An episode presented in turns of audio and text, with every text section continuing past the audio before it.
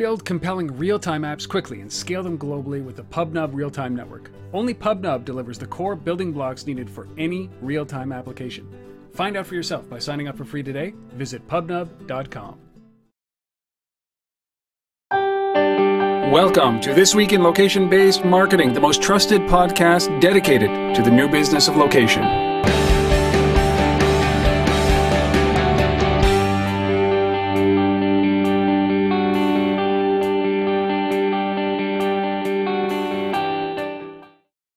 Is time for This Week in Location Based Marketing. This is episode number 146, recording this live on the 33rd anniversary of Elvis Presley's death. That's August 16th, 2013. We may say, have a moment of silence to remember the king, the king of rock and roll. So just give us a second here. Thank you very much.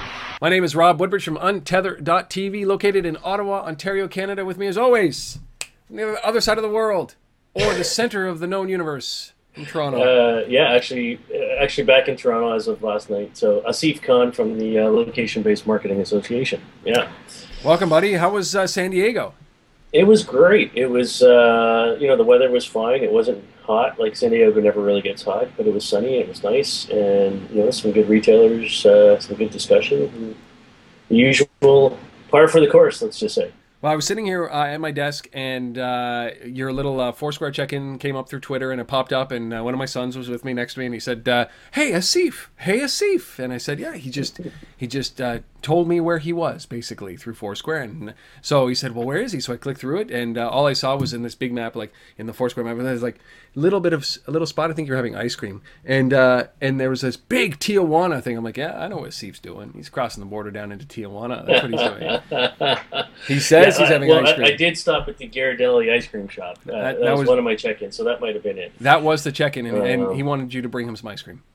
There you go. Did you? All right. Did you? Well, it was uh, it was good, uh, and you know we got a ton coming up, uh, but uh, you know I'm not going to highlight it all because there's like literally 50 events going What's on. What's next? Like, what's in the like the near future for you guys? Yeah, the big thing is, is I mean, we have an event uh, event in Amsterdam coming up at the end of the month on the 29th. But uh, the big thing is, is our newest chapter, the LBMA, is expanding again. We have a new chapter in Dallas, uh, and uh, that launches September the 10th. Uh, so we've got AT and T, the marketing arm, J.C. Penney, all these guys that, that are based down there are going to be involved with that. So if you can make it out, December or sorry, September the 10th, uh, 6 to 9 p.m. All the stuff is on the website, lbma.com forward slash events. Expanding, ruling Yeah. a little kingdom, right from Toronto. I love it. Something like that. Yeah, I love it. Uh, is there anything else that you wanted to uh, to push? Are you are you uh, speaking anywhere in the next little while? Uh, I am, uh, but but nothing. Uh, I mean, a lot, a lot of sort of um, you know just being brought in by some of our members to kind of just help them a little bit, uh, kind of look at, the, at their own internal past and things like that. Um, and then uh, I'm actually coming to your neck of the woods uh, in a little while too. You know, Into to September. Ottawa to do, do some stuff with the uh, the Privacy Commission and the Competition Bureau and some of those guys. So Very Yeah. cool. Very cool. Well, busy as usual, and this show is is nothing short of jam packed. Jam packed. Some great stories. This is what I love about this is that when we start to talk about location, we start to talk about pervasive computing and, and always on computing. And um, so we've got we've got our six stories. We've got a special guest. His name is Alex Couture, who's the co-founder of Siamese Systems. Is we're going to be talking about mobile CSI. That's mobile crime scene investigation. We're going to talk about contextualized data and how uh, law enforcement is going to use big data and how it's all going to get in there through a mobile device. We got uh, our mobile minute with uh, Chuck Martin, the author Chuck Martin. He's going to be talking about li- literally who's benefiting from the mobile re- mobile retail war. We talked a little bit about this around geofencing and the battles that are going on with geofencing, and he's going to elaborate on that in just over a minute. Uh, we've certainly got our app of the week. Fascination by this thing called Mixbit. It's uh, we'll come up with that in a second. It's our app of the week, and of course our resource, which is a staggering number, which you guys are selling out, I think, too cheaply. We're gonna we're gonna cover that all in the next little while. And of course, as you can tell, if you're watching this or listening to this, I'm suffering from the ultimate in disease right now. I'm, I'm afraid to tell you, the fine watcher, fine viewer, fine listener, that I actually have what is known as the man cold. I have resisted many times calling 911. I'm getting no sympathy from my kids or my wife. But I know you men who are listening to this right now understand. You do understand what the man cold brings. It is a disaster. I do not wish it on my biggest, deepest, worst enemy. But now I'm suffering from it. So I must have done something in a previous life to actually garner this kind of hate and pain. So Yes. bear with us. Oh, and, and and you know one of the things that works well when you have a man cold, Rob, is, Is what? Lots of desserts and and you know just junk food and stuff like that. And it reminded me to welcome our newest member of the LBMA who joined this week, Krispy Kreme. Oh, come on. Really? Yes, Well, hook us up, Krispy Kreme. Krispy Kreme. Yeah, shout out to you. Uh, welcome to the LBMA family, and uh, look forward to working with you guys. Sh- send us some donuts. yeah, exactly. I'll take some right Yeah. now. It'll help with the pain that I'm feeling, right? In my lungs and my nose. Anyways. Mhm. So the man cold and Krispy Kreme. So I'm going to give that a try. See if I'll let you know how that goes. Okay. So uh, before we jump into this completely, I want to start with our mobile minute, which is uh, Chuck Martin, who has written a number of books on mobile. Uh, we're doing this daily, and it is actually uh, taking off quite extensively. Um, I love doing these because it's always great insight, and it's literally this one's a little bit longer than a minute, but really this is such an important topic. We t- touched on it last week about this whole idea around geofencing and the impact of geofencing, your competitors' locations. Chuck actually wrote an article. This is his version of what we were talking about last week with our mobile minute for today. Here it is. Here's Chuck.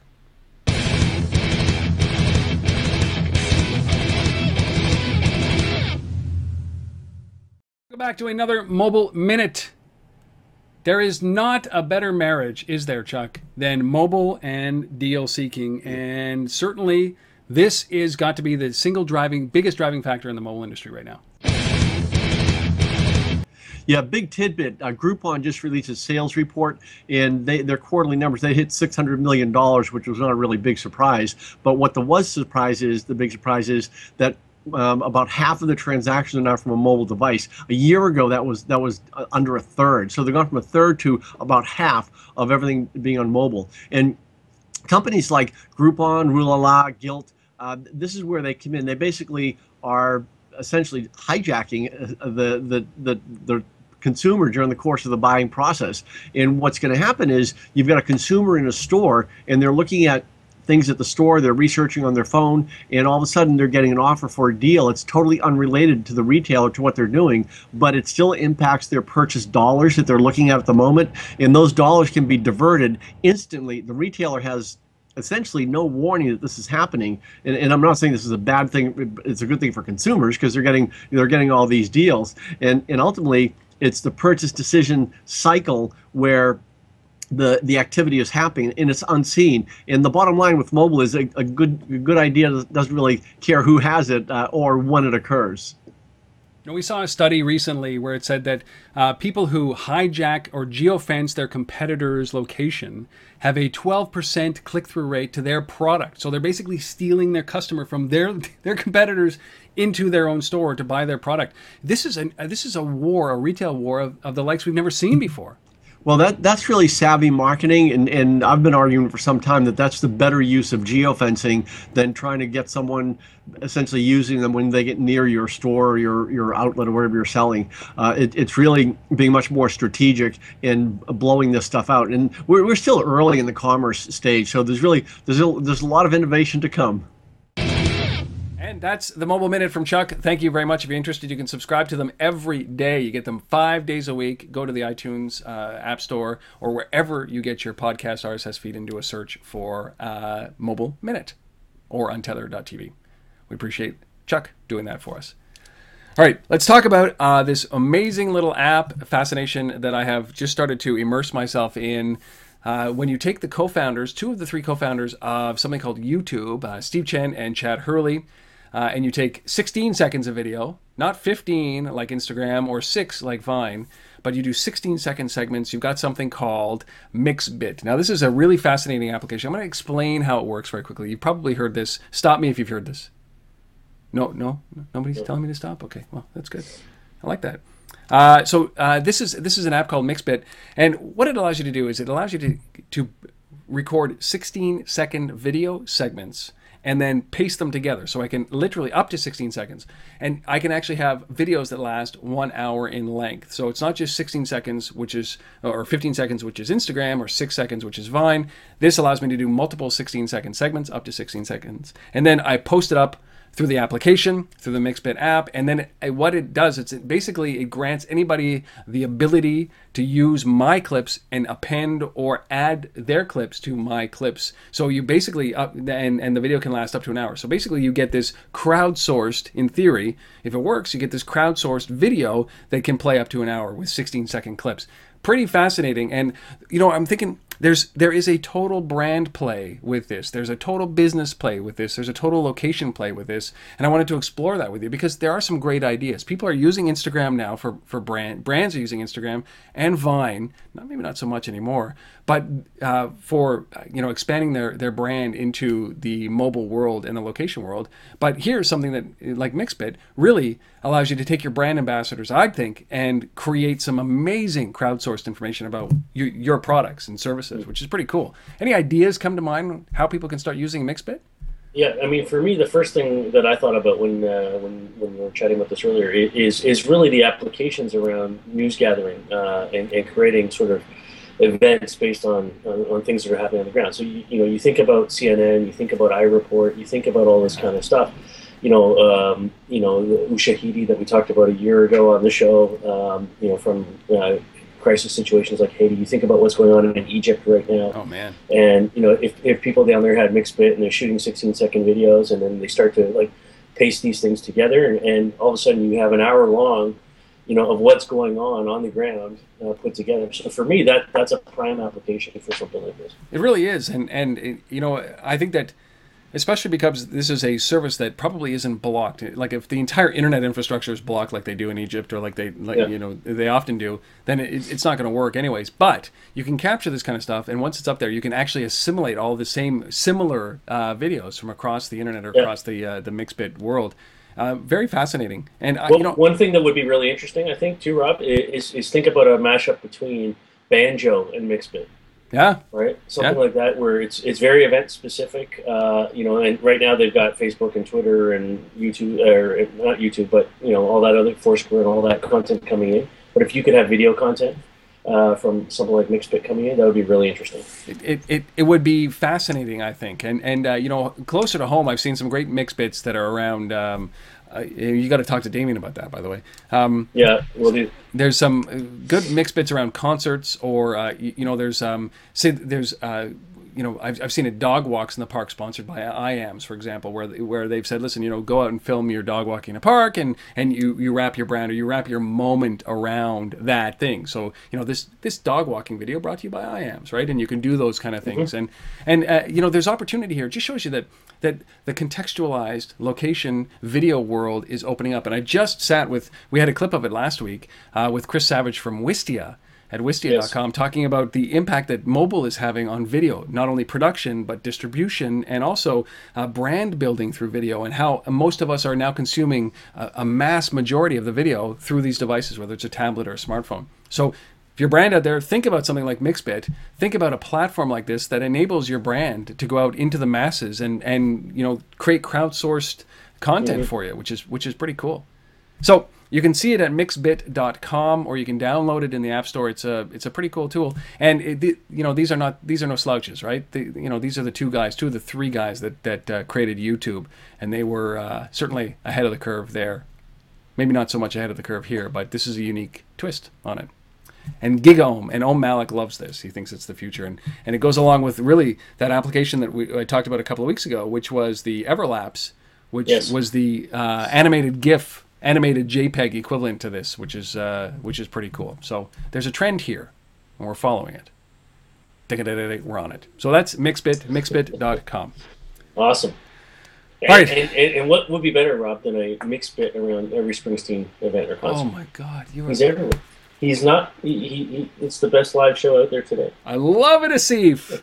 Cover Rolling Stone right now. Cover the Rolling Stone. Ah, okay. Well, you know, right. and, and uh, you know, just for the uh, Springsteen live update, uh, he has confirmed that he will be doing a number of shows in February and March in uh, uh, Australia and New Zealand. And here's a little tidbit for you fans out there. Um, I'm bound and determined to do this. Uh, not only is the man 63, but no mention of the current tour, the current album tour, right? So this is the Wrecking Ball tour, is what it's been called. So no mention of the Wrecking Ball tour, which means booyah, new music coming out sometime between now and February. You heard it here.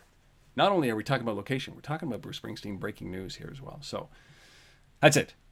Springsteen Yes. segment over. Let's get into the news, buddy. So, All right. uh, carousel, Google Carousel. What is this, and why do we care about this?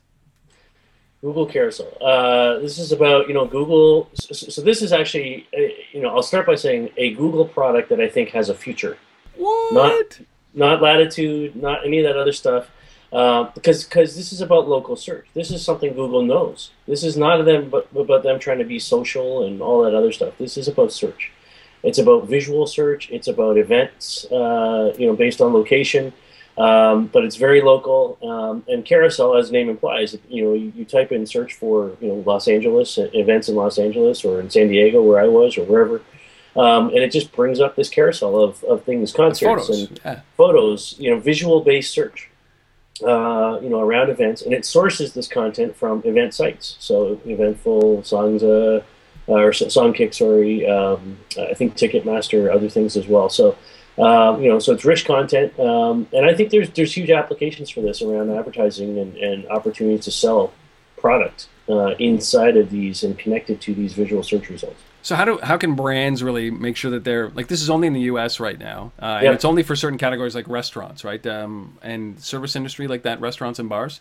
Um, so is there something that that that these guys can ensure that because these are now uh, like literally, if you look at the screenshots that I just put up there, what you're talking about Yeah. is is basically uh, a bar across the top of your Google search results. So they're knocking out advertising. It looks like they've just stripped the page clean, and and they put the, the those are the top. So there's got to be a way to monetize that. But until you got to make sure that you're you know you're you're getting enough five star ratings, right? This is about basically making sure that at least when you, your uh, business comes up, that the results are good for you, right? Yeah, so so it is. It's local restaurants. It, it's um, concerts that are happening in that city. It's you know uh, any events, sporting events, stuff like that. So for me, um, especially with concerts and sporting events, you know, if, if you bring that up in the, in the in the visual carousel there, and then you you see, hey, the uh, New York Yankees are playing, you know, in, in, in town tonight, and you and you click on that image, you should be able to buy a ticket. Yes. And and, and they're sourcing the data from Ticketmaster anyways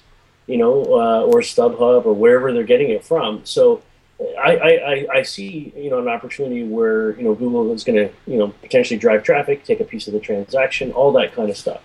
So there's so from a marketer's point of view, the, the focus has to be if they if if they're going down this path, is to make sure that your event, your content, your whatever is listed in all Very these important. other source sites, right? Because it's not Google itself you're, you're listing it with; it's through all these other affiliate parties that they're they're, they're you know, pulling the content from.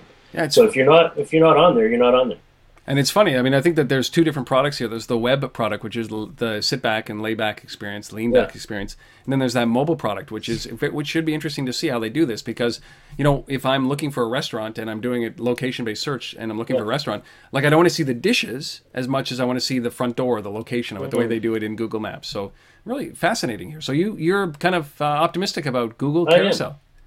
Oh. I am. I like it, and I like the idea of a revenue stream that is uh, that is kind of leveraging the advertising base, but getting portions of transactions because you know advertising won't do it forever for Google, and I think they re- they obviously realize that. All right, There you go. Second story, uh, you know, this is this is one of these things. We talked about this just a little bit before we started recording, which is uh, there's um, a company in uh, London that is doing these recycling bins that uh, have interactive advertising on them. So uh, flat panel screens that are doing advertising, and, and unbeknownst to the population, to the public that walk by, they've been scooping MAC addresses in order to maybe try to customize the advertising a little bit more, more for them. Um, but then somebody found this out, obviously, and they didn't. They weren't proactive in telling people that they were doing it, and now they've had to apologize that they're doing it and basically turn off that feature of these recycling bins. Like we got to get used to the fact that we talked about this last week that we are now in a kind of we are in an always on, always connected, always being tracked world, and here's a perfect example of that. Although maybe a little bit PR would have been a little bit better. Although I don't think that even with our suspicions around being tracked, that we would have ever allowed this the, at this moment in time, right? Um, but these public recycling bins, they were they were basically pulling your MAC address from your mobile device and and uh, not identifying you, but identifying the device that you're using, and then trying to push some good advertising to you it, well, at the end of the day, as as much as I think they could have handled this a lot better. I mean, so.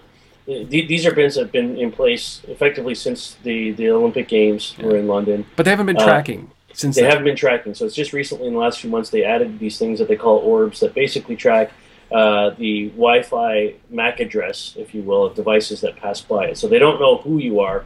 They just know that they see that device over and over again. You know, uh, So it's pattern, right? So it's- thing. it's pattern. I, you have one Uh, MAC address, and when you walk by, it acknowledges that, and it, it'll it'll gauge how many times you've walked by that place, or um, and then basically, I mean, there's a whole bunch of these, right? So they're, they they could track you pretty effectively. Yeah, absolutely. Uh, but at the end of the day, I mean, what you have here is recycling bins, which you know, for any municipality, you know, anything, whether it's a recycling bin, a garbage can, a newspaper box, a, you know, uh, whatever it is, these things cost money, Yes. and the and, and cities are struggling to find that money to, to fund all this stuff. So they go out, they develop a, a, a, a you know proposition here with with private sector. Let's put this stuff in. You can run digital ads on the side of these things. Uh, and we can change the content and, and personalize or, or contextualize, if you will, the content of those ads based on those patterns of people walking by. This is the this is what I t- what we talk about every day at the Location Based Marketing Association. This is what location based marketing is and should be. Yep. So, you know, for me, the only mistake here is they didn't tell people uh, that they were doing this. Right? Had they come out and said, "Hey, by the way, this stuff is tracking anonymously tracking you," and here's why we're using this data to make sure that the ads that show up on here are more relevant to you. You know, I think sure you'll still have people who are upset, but a lot of people will be like, well, at least you know, at least we know, right? What's going on? Are you going to take a different route? You know, to, are you going to walk a different route to avoid a bid? No, you like at the end of the day, we're being tracked anyways for the you know all the time.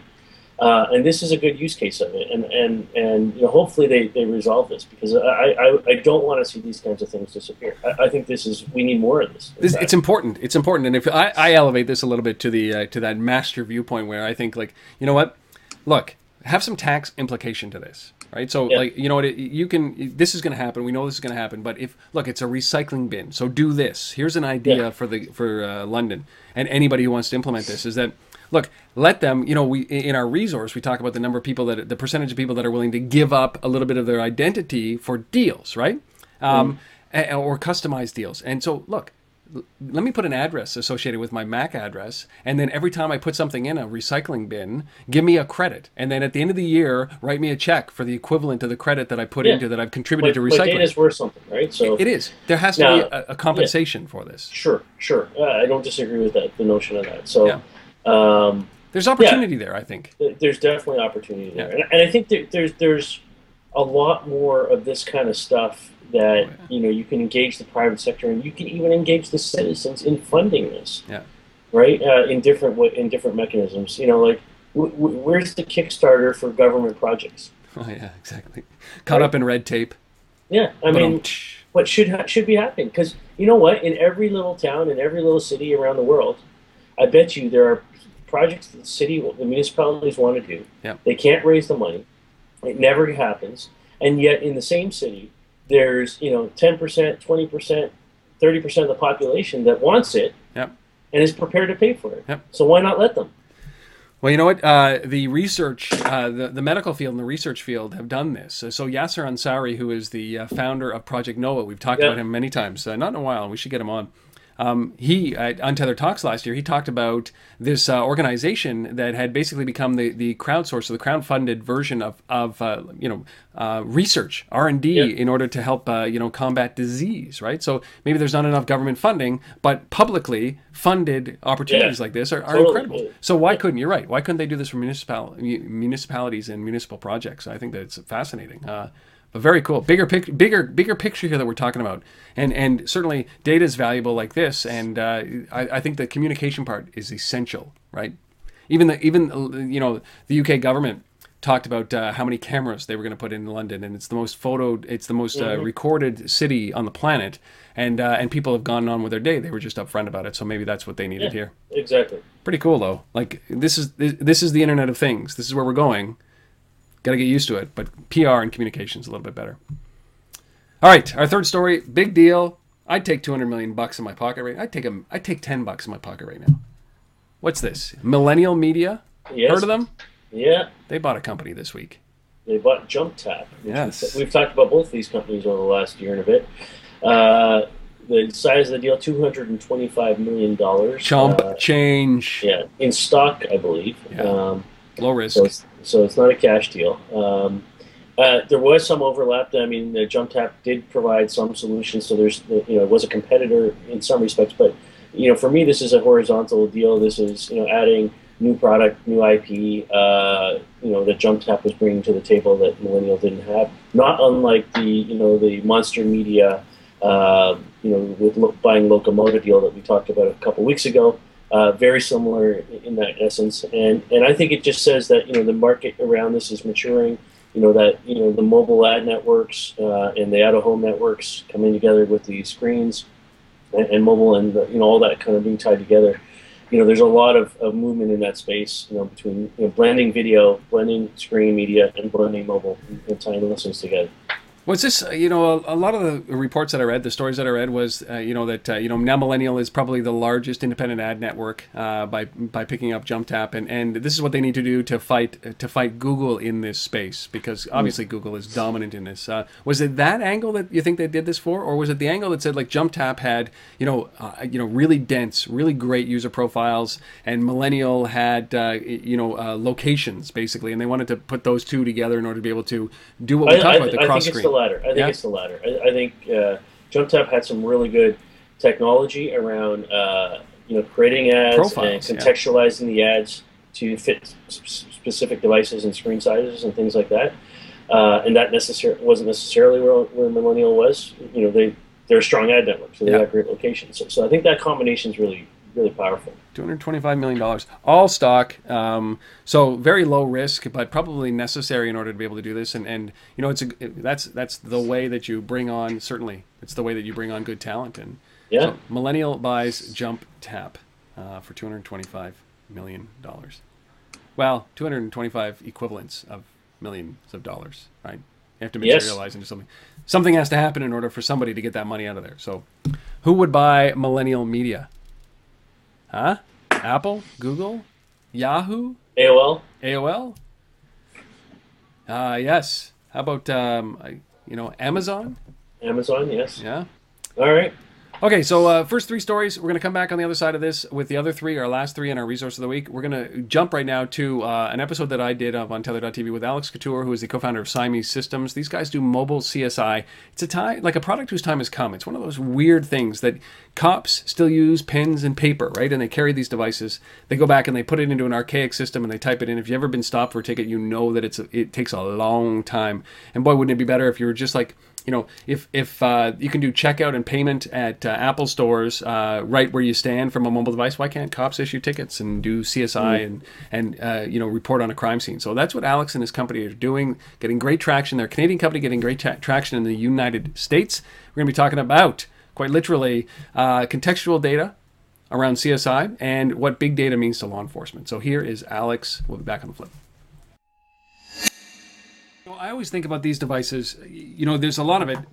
Cars, they have black boxes, right? For all intents and purposes, they have dash cams. They have all of these things that protect the integrity of the law, right? So, where you are, what you've done, the dash cam is one of these great things that we all see these, you know, uh, crazy adventures on television with dash cams. But I look at this as as my own personal black box, right? So this follows me wherever I go. It tracks me wherever I go. People know where I am. People know where I'm going. So, you know, there's got to be a way that your software leverages these things, right? So for audit control and, and for, you know, testimonies, like in making and corroborating of evidence and, and, you know, say there's a foot chase and uh, whatever it is, like, do you think about that and like what the future of this is beyond the software of collecting information around a crime scene?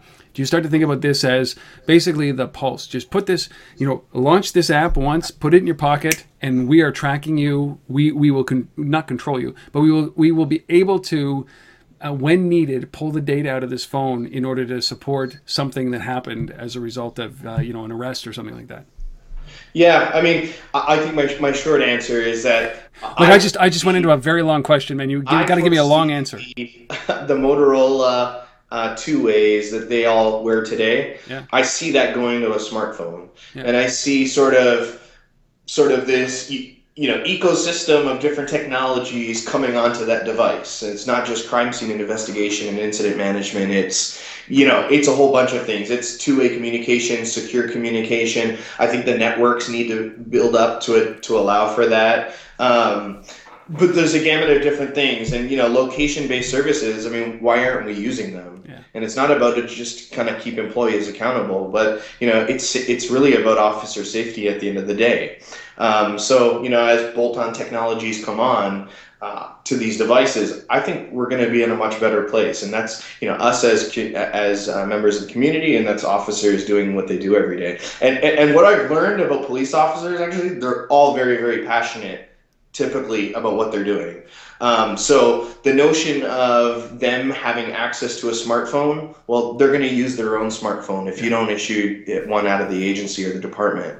So, you know, it's going to be one of those things that I think we need to bring some policy and compliance and just understand and come to the reality that, you know, these devices are just needed to make these folks more effective we're just going to have to figure out how to pay for them and do it securely. Yeah, that's always uh, like, we can see the benefits of, of, clearly we can see the benefits.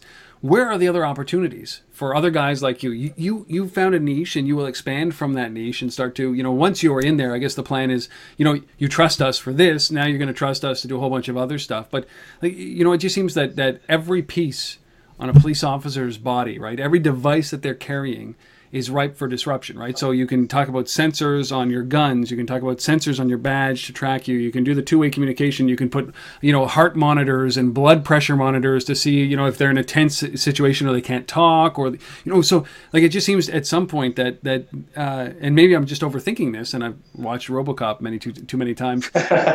but there's got to be there's there's there's opportunity for ev- everywhere in the police department to assist with these devices, isn't there? Like even like I think of a Google Glass on side of a sure. on a cop, right, or a watch or something.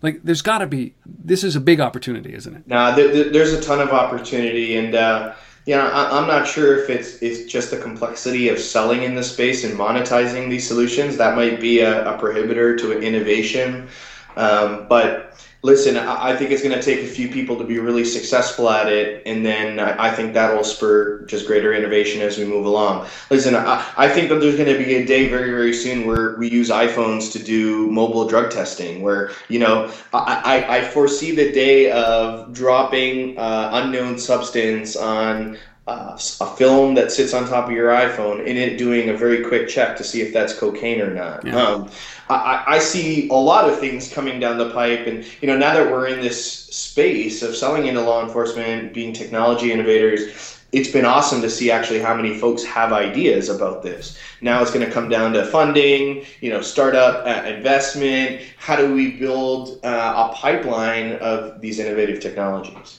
I, I can't agree. I couldn't agree with you more. Just uh, like the possibilities to me are astounding. I mean, I wrote an article maybe two, two, three years ago about, hey, listen, you want to eradicate drunk driving, which I think, you know, there's two ways to look at these devices. They they can be, you know, they can be after the crime, right? Which is exactly where you are. You you want to make sure that you don't miss anything, and this gives you an opportunity to document the entire crime scene. And eventually, you can see panorama, 3D, all that kind of stuff. Um, but there's also preventative crime measures, right, that these devices have. I said, look, you know, when this eventually is smart enough to pick up my wallet, my car keys, and everything like that, is that, and know where I am pervasively, and it's connected to my uh, payment methods and all that kind of stuff that everybody's promising, whether it comes true or not, then, then uh, you know, a simple trigger on this is, says, look, if, if I've bought two drinks at a local bar and then I try to go into my car, sure, it won't start the car, right? So this is the enabler for the car. You want to kill drunk driving? hand a phone to every single person on the planet or in North America, and and then start doing that, aiming towards that. So I like sure.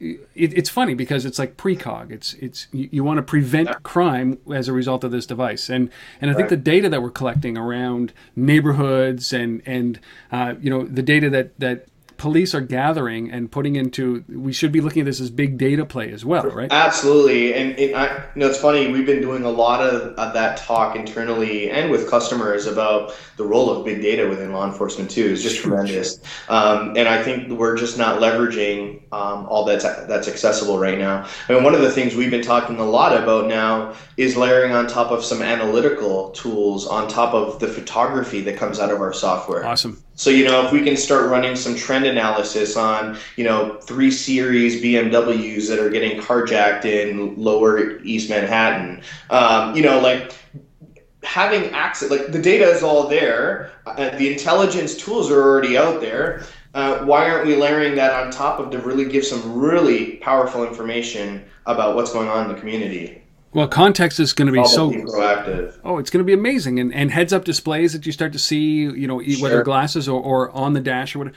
Like, and that's what gets me very excited here is that you don't need a you know a robot to be a cop. You just need to be able to enable this. And I think the biggest challenge, like even for what you're doing in the software, is that it has to be simple to use.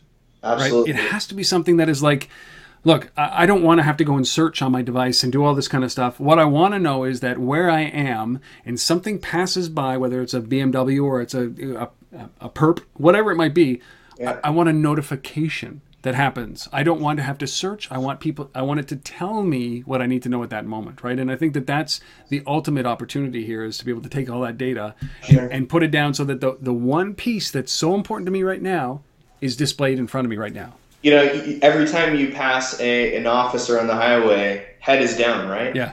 Um, and it's because typically they're filling up some document. Yeah. Um, and, and to your point, I think that's precisely what, you know, heads need to be up. Yeah. How are we monitoring and serving the community if heads are not up? They shouldn't be buried in paperwork at all times. Sometimes I'm okay with that, right? As Yeah, I realize yeah. I'm going 120, and I'm like, okay.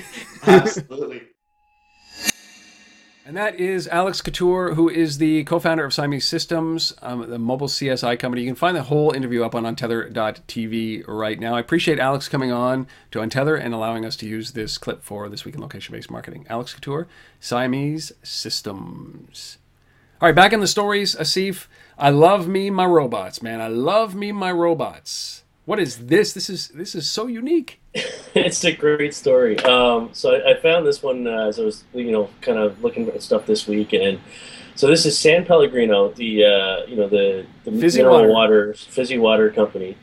Um, you know, basically giving people free tours of Sicily via robot. Love So- robots. So you don't need to fly to Sicily anymore. You don't need to, uh, you know, uh, get your air miles all loaded up and, and get ready to book a trip.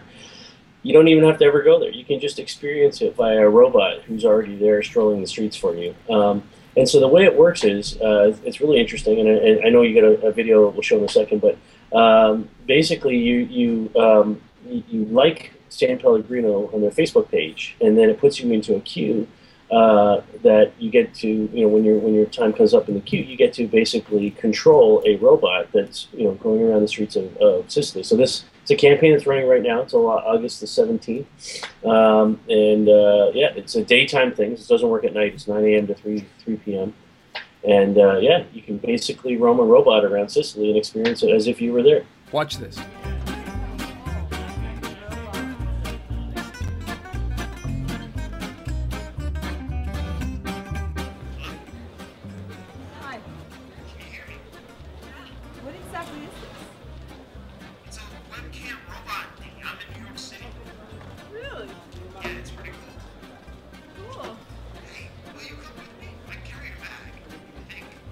Sure, I would love that.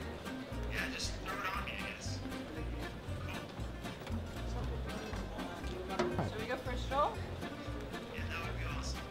Well, that, that is awesome. This guy literally walking on the street picks up a girl, says, "Listen, can I carry your grocery bag for you?" And that's that's what that video was. Uh, and if you didn't see it, if you're not watching this, if you're just listening, it's basically a like a, a, a screen and your face appearing on that screen, and then you can control where the robo- robot goes. And, and it's got this translator that basically you know Yeah. I can speak and uh, it translates my language. It's like, but yeah, it's like it's this amazing. is cool. So why why do this though? Like it, like you know what? This is one of those things that we talk about. This it's it's kind of like the one to one marketing, right? Um, like is this is this this drives likes on their Facebook page? Is that ultimately what this is? It's a unique way to drive likes rather than spending on advertising.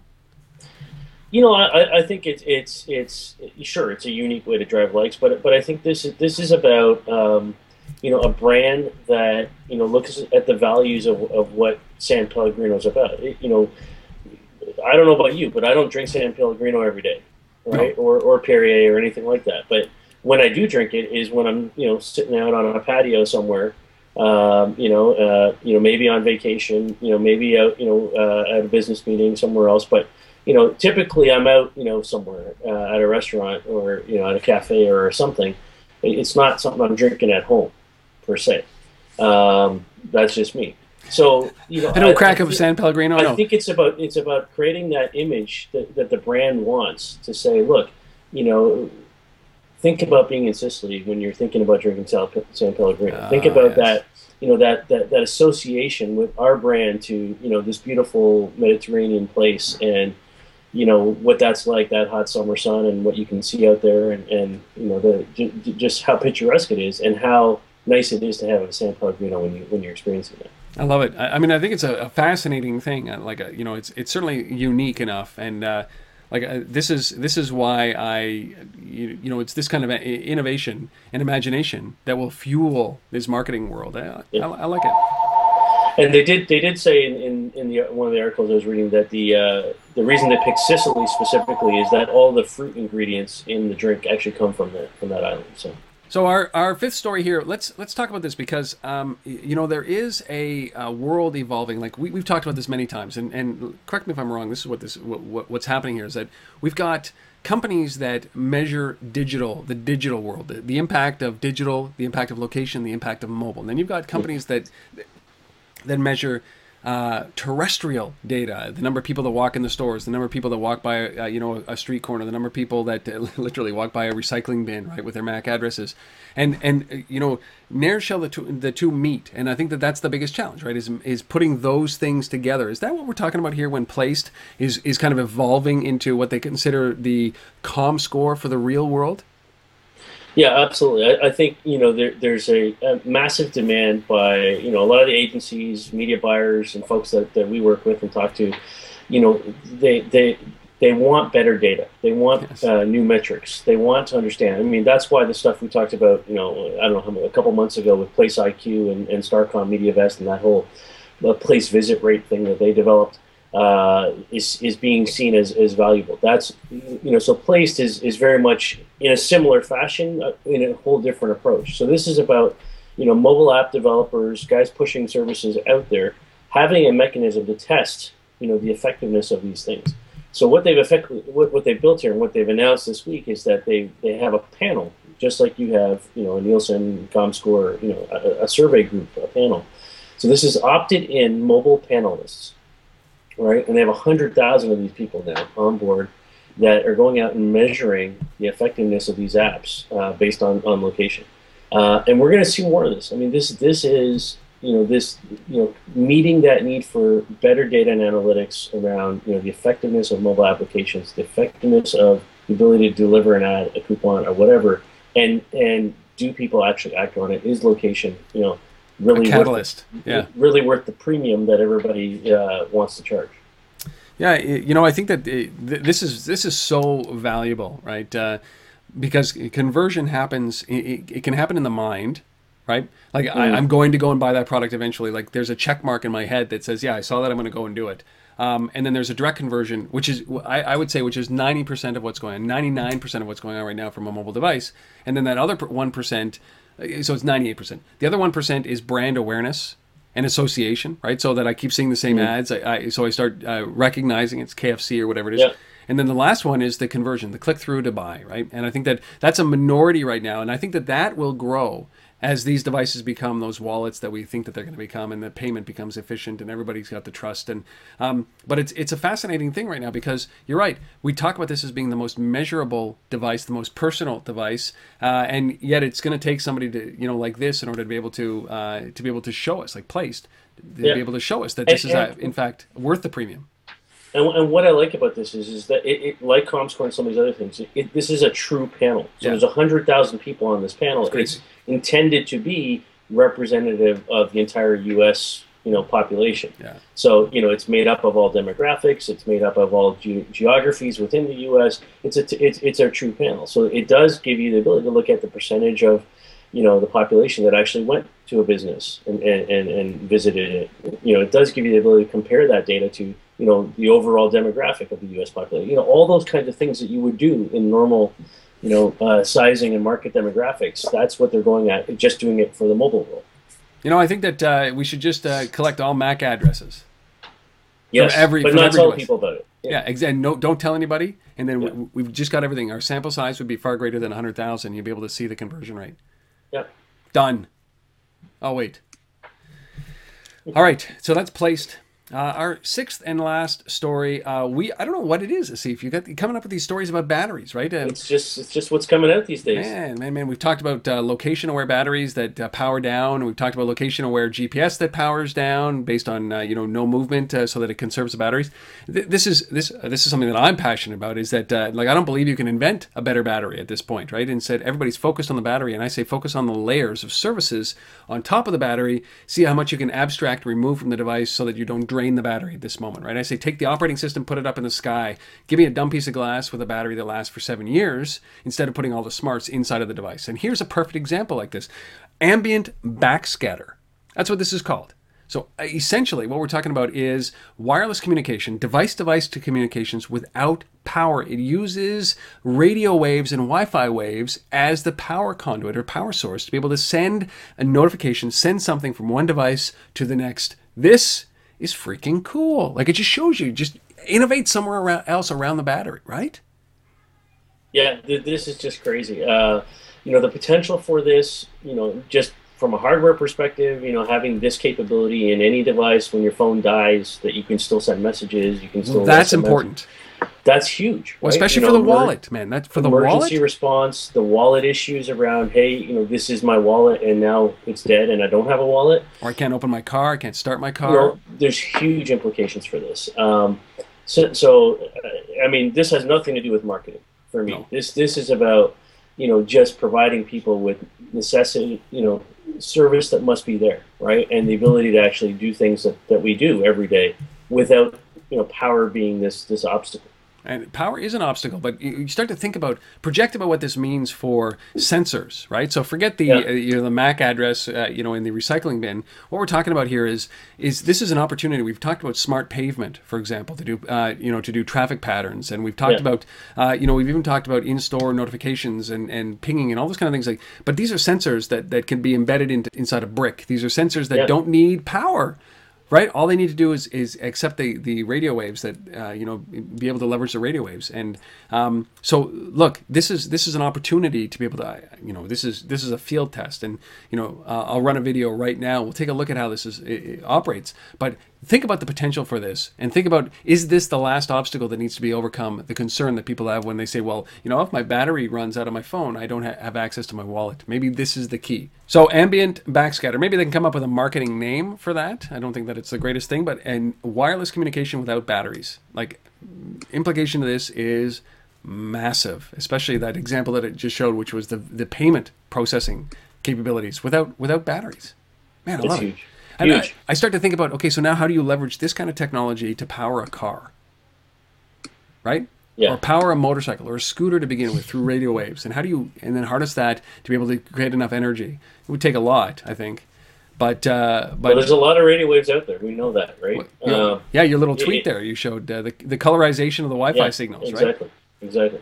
wow that's very, very cool. I'm so fascinated by this kind of stuff. It just shows you that there is innovation. You know, don't go and build a better battery. Just go and figure out ways that you don't need batteries. And this is this is part of that. Very I mean, I, I think about you know my, the conference I was at a few weeks ago when I was reading this story. You know, like the with NASA and With NASA, and all these guys. Yeah. I mean, think about what they could do with this in, in space. Like Yeah. if they could, you know, j- just taking the wave, whatever waves they're generating there, and use those as power sources. I mean, that's crazy. it starts here with a simple payment. Yeah. Man, oh man, oh man. Ambient backscatter. Again, it's growing on me. Ambient backscatter. hmm Those are the six stories that we covered this week. The most important stories that you should know about. Probably the ones that you've never heard of as well. Uh, our mobile minute with Chuck Martin. We had our, our app, which is MixBeat, Mix MixBeat, which is MixBit. MixBeat will be next week. Um, and Alex Couture, who's the co-founder of Siamese Systems, talking about his mobile CSI. Uh, it's Canadian-based company as our guest. Last piece of business, our resource of the week. And Asif, as we say every week, everybody has their price. Privacy can be right. Yeah, uh, this is a report from Infosys uh, called "Engaging with Digital Consumers." Uh, and the top stat right off the, the bat says 93% of people they surveyed, 5,000 people they surveyed in Australia, France, Germany, UK, and US, 93% of them said that uh, they would provide retailers with detailed information if they receive customized offers in return. It's crazy. People, people just want stuff, man. It, it's all about value, all about relevance. Uh, I say it over and over again. Every conference I speak at, I, I, I talk about this, and the data is here to back this up. You know, and it is about opt-in, and it is about permission-based, and it is about telling people what the value is before you ask them to share their information. That's Yeah. the key. Numbers right? here are when, amazing. When you do it, when you do it in the right way, people respond. People want to do it. People want to share their, their data. But there's there's always there's got to be some value. So customized deals are values, right? Like uh, you know, I Yeah. never give IKEA my postal code. Yeah. Right. So like, okay, so where's my discount? If I give you that amount of data, there's a value for that. You, you mean it's how much, uh, you know, how how far you're drawing and what part of the community is. I might be around the corner, but I'm not going to give that to you. So hmm. wh- where's my discount? Maybe it's one percent, and if I do it ten times, I get ten percent on my deal. But they say here, seventy-one percent of respondents said that they would favor retailers providing deals and incentives tailored to their location. Seventy-one percent, thirty-eight percent, only thirty-eight percent said that they would give up your postal code right? So th- this is this is a very very very important statistic. But everybody has their price. That's what we've been talking about. There is a Yep. price. You have your price. It might be a latte, and it also might be a customized deal. But the difference is there's got to be some value in it for the consumer. And if you're not providing it, don't freaking do it. And, and for you this week, Rob, it's it's chicken soup, right? It's chicken soup, yeah, chicken noodle soup, and man, Campbell's can buy you for this week ah, yes, the special moment it would be chicken noodle soup. if, right if they now. weren't busy fighting legal battles around you know the use of the word healthy for your heart or whatever it is. Exactly. Yeah. As as we inject pure salt into your system. Yes.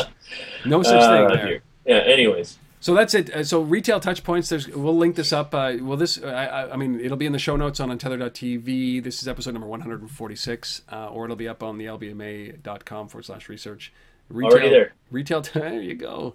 Retailtouchpoints.com is uh, who put this out. Very, very, very cool study. 93% of consumers would share personal data in exchange for customized offers. If you're not doing it, what are you waiting for? Wow. there you go. Couldn't say it better. That is it. That is the end of this episode. Episode number 146 will be back next week for 147. Any parting words, Asif? Krispy Kreme, where are the donuts? We haven't received them yet. What is going on? I don't know. We don't have Krispy Kreme in Canada anymore. That's No. the problem. Well, it's probably because yeah, we're, we're, we're the slender people up here, right? We, Mm, yes. There's no Krispy Kremes left in Canada? No, Wow. all gone. That was short lived. Way to it's go, Tim shame. Hortons. It's a shame. Tim Hortons knocked really them on their ass, right? Yes. Yeah, but but but there there it's a different product. Krispy Kreme's really about you know a dessert. Decadent. It's decadence. Yeah. Well, Krispy Kreme. Too bad. Well, maybe they're in the mail. That is it. Asif, we will be back next week. Uh, have a safe, safe, safe week. And for all of you who are out there listening, watching, whatever you're doing, don't get the man cold. It is a disease. I will start my campa- campaign against the man cold. If you want to make a donation, I, I accept them more than, more than, more than gladly. We'll accept them to help find a cure for this. I'll be back to 100% next week. But uh, thanks for tuning in. Thanks for sticking around. We'll see you next time. Asif, safe week, man.